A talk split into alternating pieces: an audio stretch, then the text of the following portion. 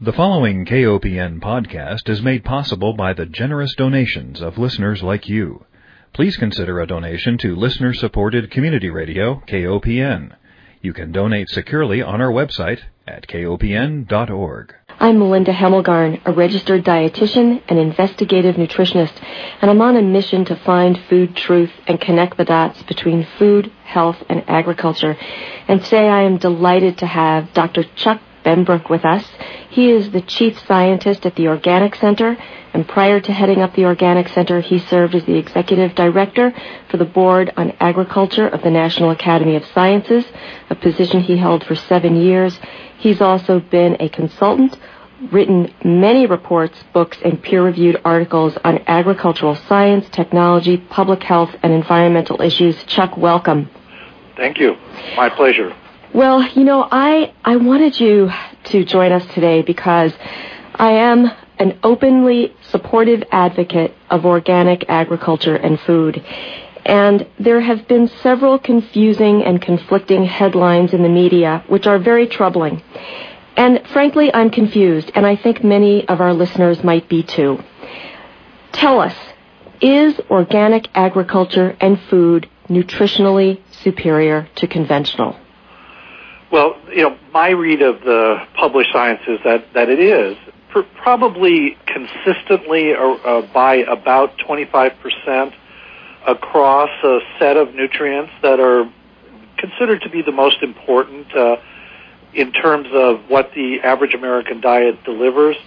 You know, I certainly understand why there is continuous debate on this question, and I can alert your readers that they can expect a continuation of the sometimes conflicting findings and studies, and there'll be a lot of attempts to confuse people about what this body of research shows. But having read 120-plus peer-reviewed papers reporting the results of studies, some very well-designed, some less so, comparing nutrient levels in organic and conventional food, no, it's certainly my judgment that a clear conclusion can be drawn that, on average, over time, organic farming does deliver more nutrient-dense food. And you know, I think there'll be a lot of debate for many years about what the health significance is of these differences. But I think common sense leads one to conclude at this point that, given that the government wants us to double our consumption of fruits and vegetables approximately on a daily basis to ingest more phytochemicals, more antioxidants, and more vitamins, if we can do the same thing by seeking out fresh, organic fruits and vegetables that are more nutrient-dense, that's a positive step in the right direction. Why the debate? Well, the debate exists because some people, and in some countries, there's a very public debate going on about the future of the food system and agriculture policy. Just like in the United States today, where the public is focused quite intensely on the debate about healthcare and healthcare policy and the role of the government. Well, in the United Kingdom right now, in Great Britain, there is an equally intense debate, but it's totally focused on the future of their food system. They're very dependent on imports. Both the price of food is going up, and in many respects the quality is going down.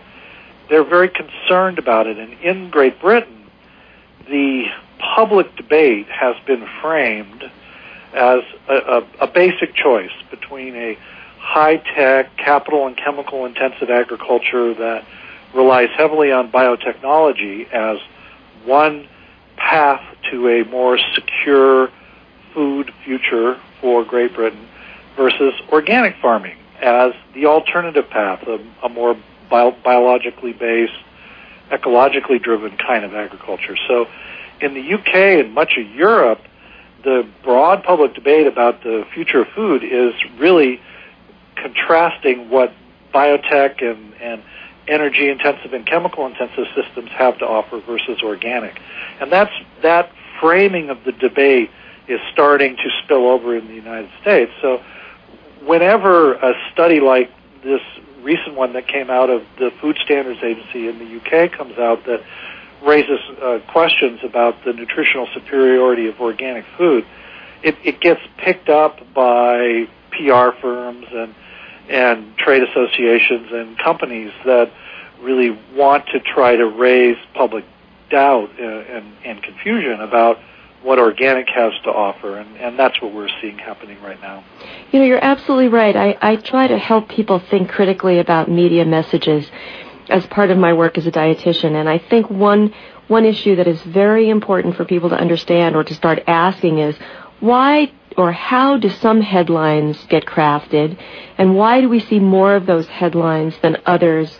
Who owns the source of some of those media messages, and how, again, are those headlines in particular crafted to benefit whom? And I think that many times people don't read beyond the headlines, and it can get us into some trouble. Well, absolutely. For example, a recent letter came out in Science Magazine that had a very negative headline or title for this letter to the editor, and the authors were shocked when they saw their letter come out. They did not see the headline. They disagreed with the message in the headline. They felt that it was an inaccurate representation of what they said in their letter. But, you know, once the magazine is published and out, the damage is done. And that's one thing that you as a journalist, you know, and as do I, we can write pieces and submit op-eds to publications, but the decision on what title or headline to use almost always rests with the editor of the publication, and typically that decision gets made very late in the process, and often a nuanced and careful report can wind up being discussed with very blazing hot headline that really doesn't reflect what's in the body of the message. That's right. Let's give our listeners an example. So the headline for this letter was Organics, evidence of health benefits lacking. And yet, ironically, in the body of the letter, it says, given these important benefits, supporting unsubstantiated claims of nutritional superiority is an unwise and unnecessary argument for promoting dietary changes. And yet, we can't stress enough the many potential public health and environmental benefits from organic production methods and the consumption of organic foods. And then the next line is, for now, we urge scientists, producers, and others to carefully identify the boundaries of accurate messaging and not to mislead themselves and the public. Wow. So the boundaries of accurate messaging, and yet we have headlines that don't match a message that says we can't stress enough the many potential public health and environmental benefits. Yeah. Well, you know, it's this is really actually a quite extraordinary letter in Science, to which many of us will be responding in due course, hopefully through the letter section of Science.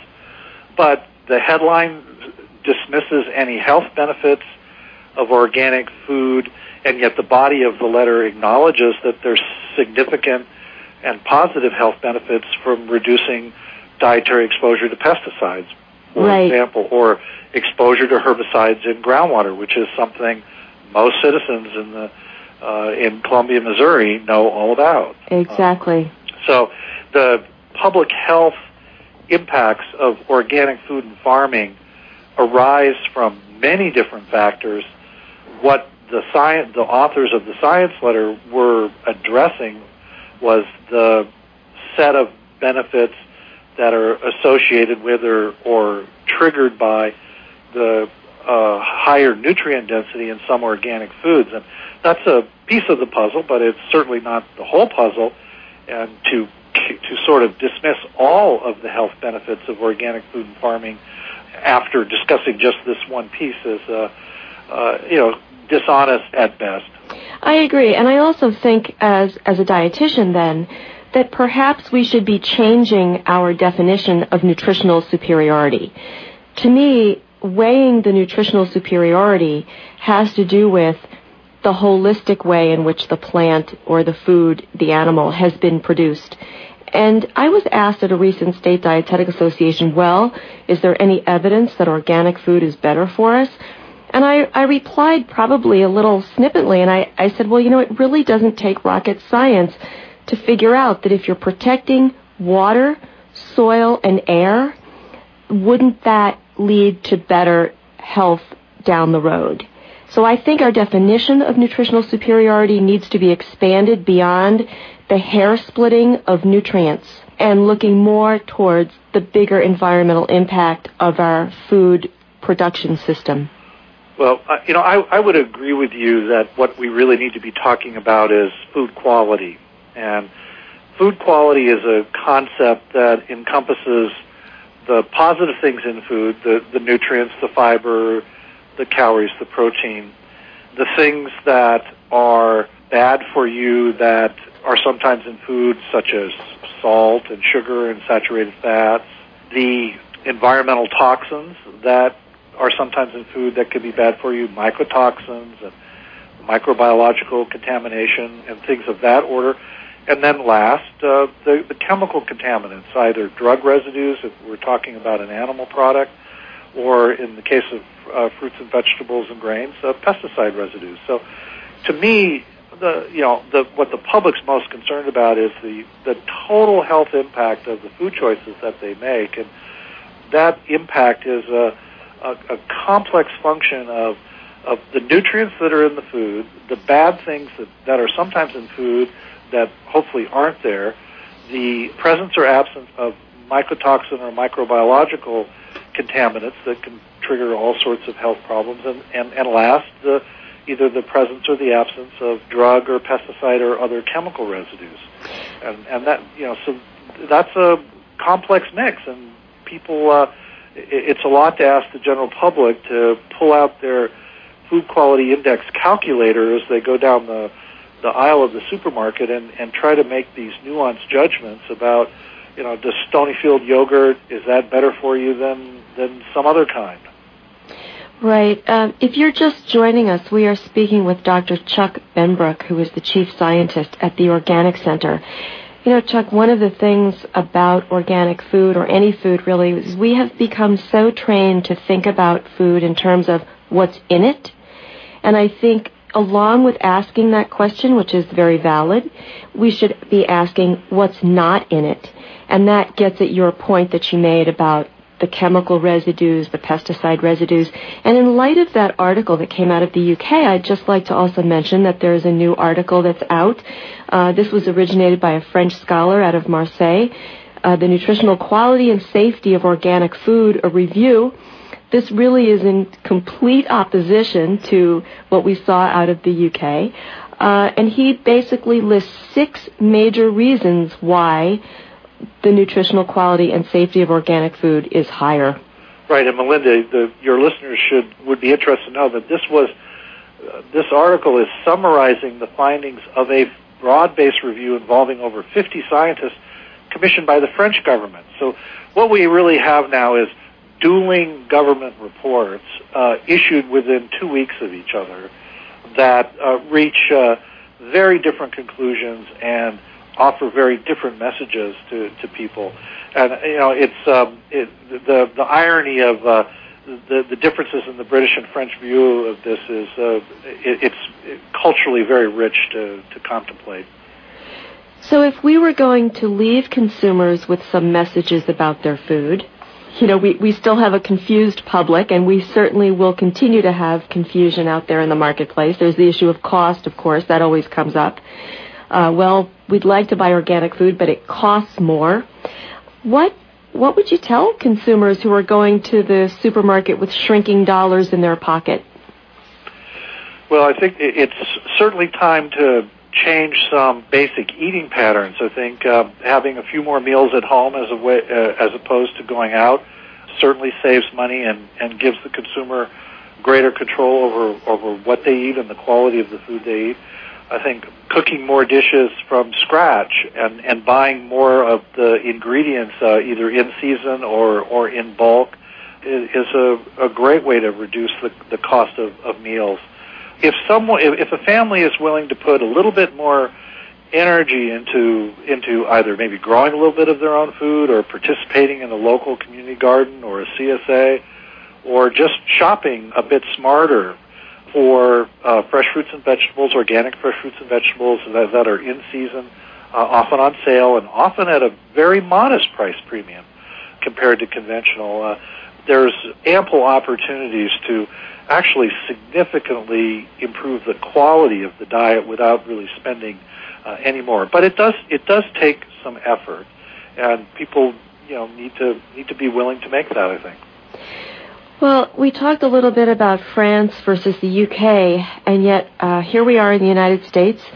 We have a brand new president, a brand new administration. We've got Tom Vilsack at the helm, and we've got Kathleen Merrigan, who's a known organic supporter, as the Undersecretary of Agriculture.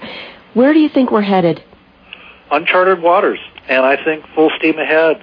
I think that this administration has already shown that it's going to chart some new directions in many areas. The commitment in the USDA and in the White House to changing the quality of diets consumed by children is long overdue, and it's going to be very important because, as you know, Melinda, as a practicing dietitian, the time to change dietary patterns is pretty young in life.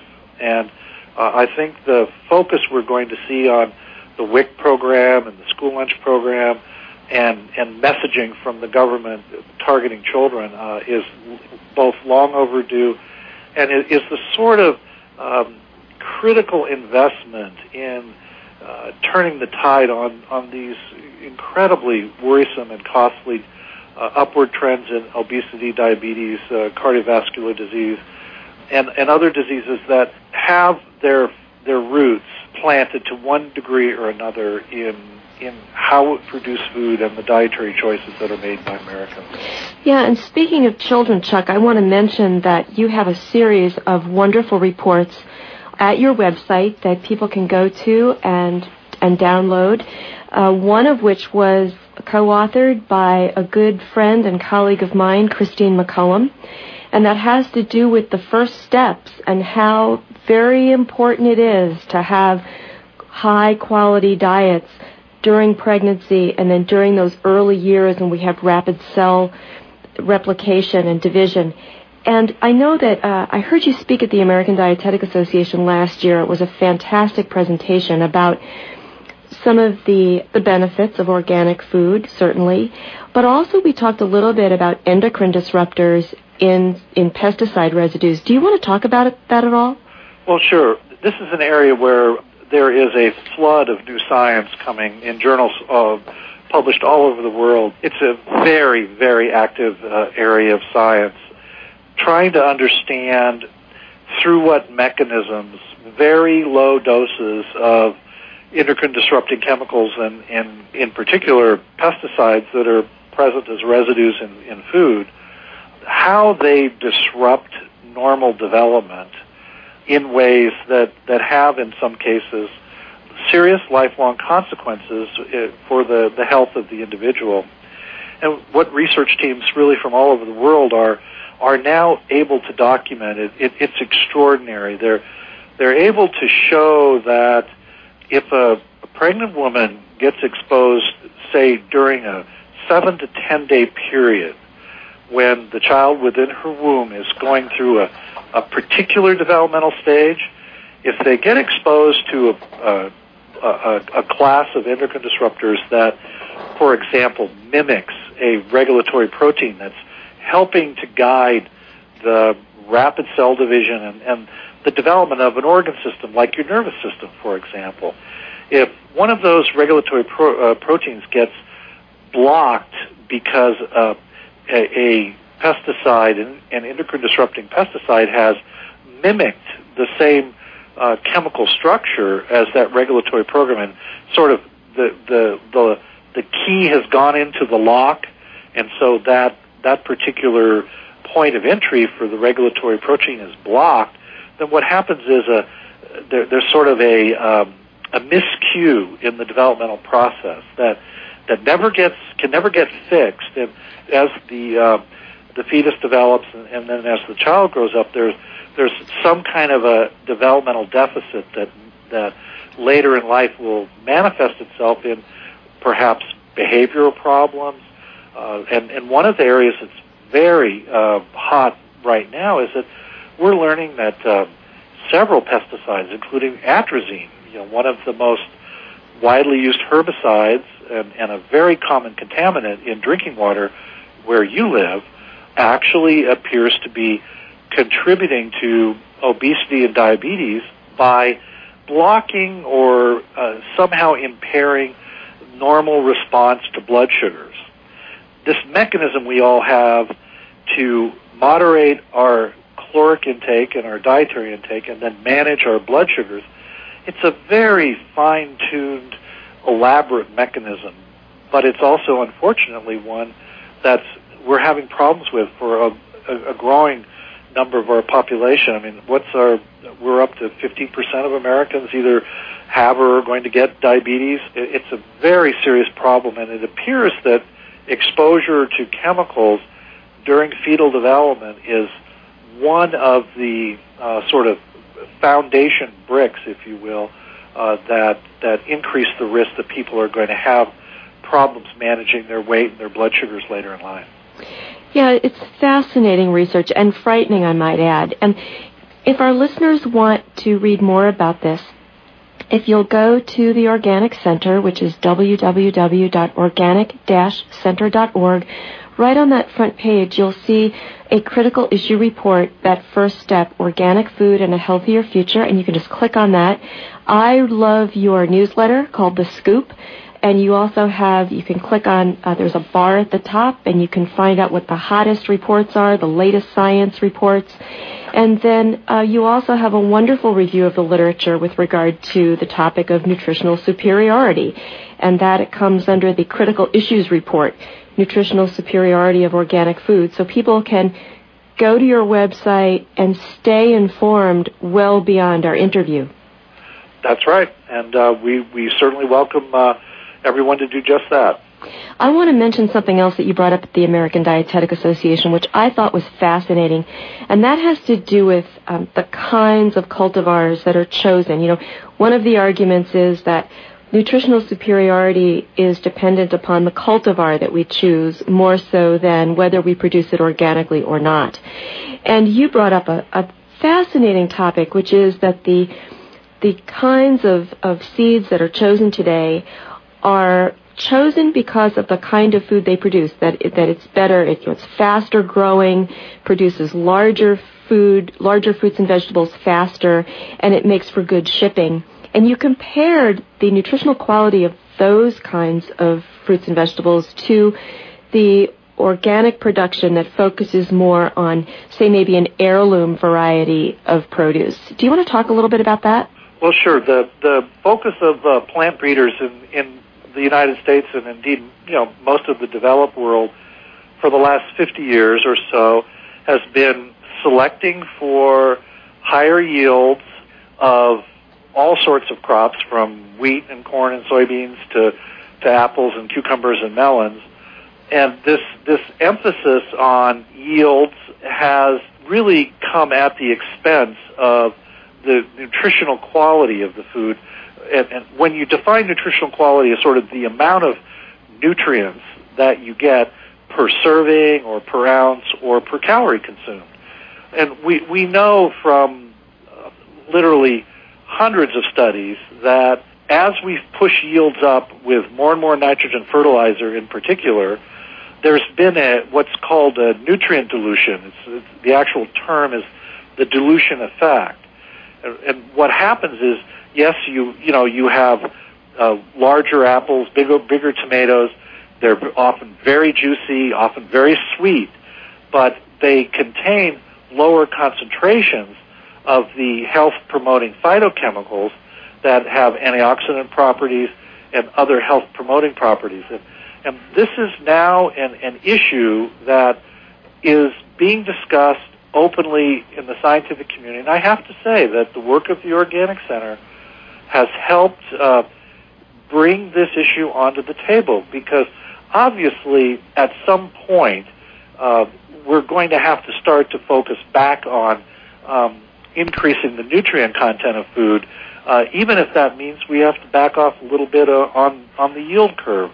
And, I think that that's really where we're headed. I think this current decade, that's coming up will mark when agriculture stops focusing solely on increasing yields and instead starts to focus on both maintaining good yields but also increasing the quality of the food by enhancing nutrient content and reducing the vulnerability of the crops to insects, to plant diseases, reducing the vulnerability of animals to animal diseases. And what that does is it will help farmers cut back on pesticides and animal drugs, and it will reduce the frequency of these terrible outbreaks of microbial contamination and other food safety problems in our meat and other animal products.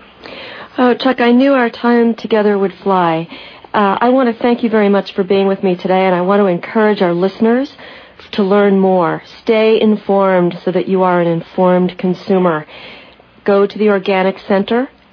We have been speaking with Chuck Benbrook, who is a Ph.D., has years, decades of experience in this area. If you go to www.organic-center.org, get on that mailing list for The Scoop and stay informed. That's our best weapon to stay well. I want to remind our listeners that Food Sleuth Radio is produced at KOPN Studios in beautiful downtown Columbia, Missouri. Thank you all for joining us, and thank you, Chuck. My pleasure.